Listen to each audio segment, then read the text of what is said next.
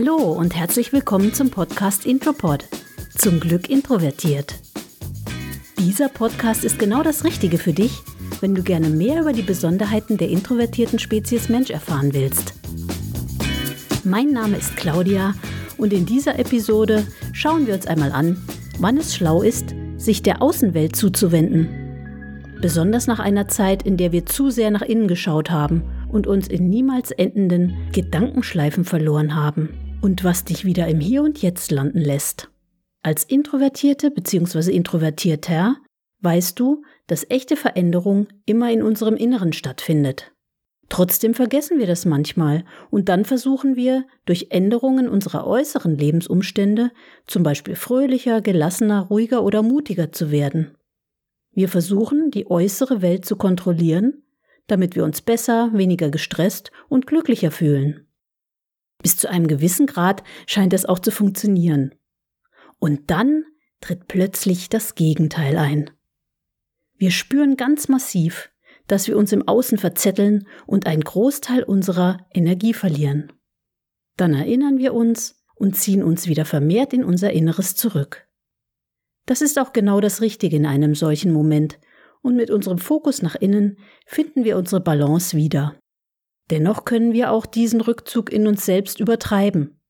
Wir tauchen tiefer, als es möglicherweise gut für uns ist.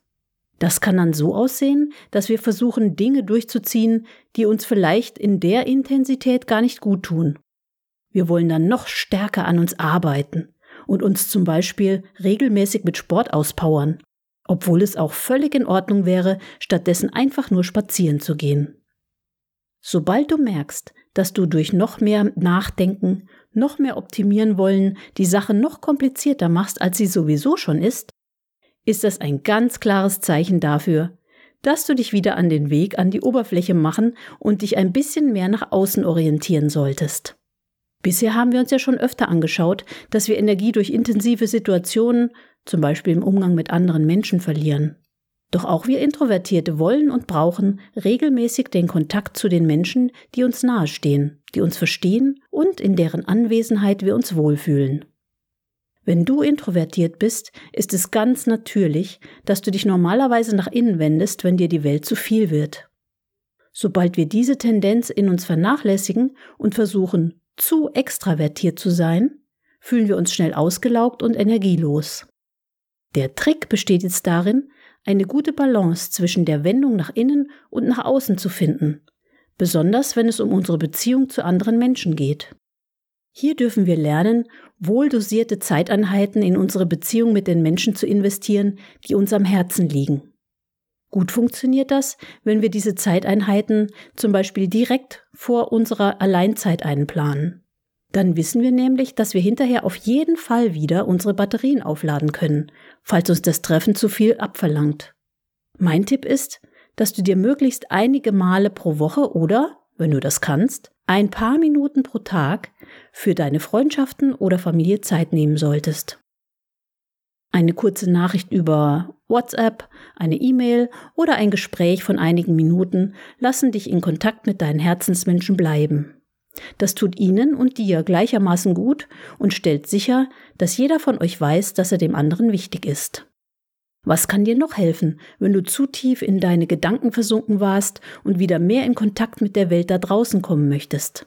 Ein Spaziergang zum Beispiel und der Kontakt zur Natur lassen dich wieder im Hier und Jetzt ankommen. Wenn du den Wind, den Regen oder die Sonne im Gesicht spürst, kannst du gar nicht anders, als die Welt um dich herum wahrzunehmen.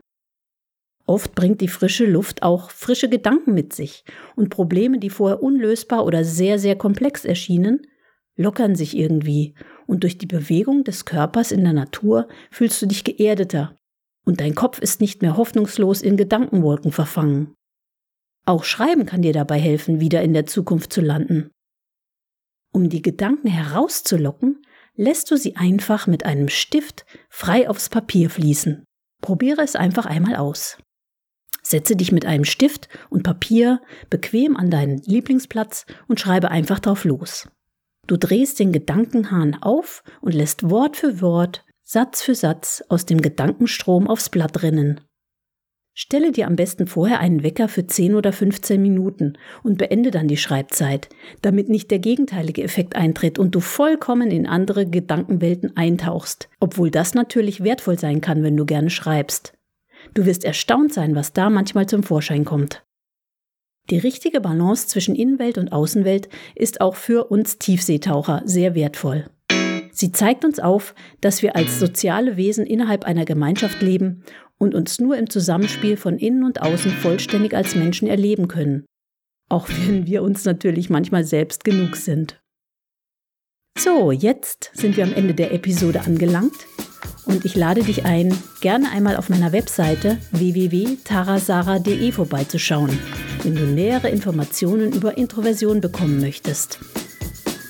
Neue Folgen erscheinen immer donnerstags.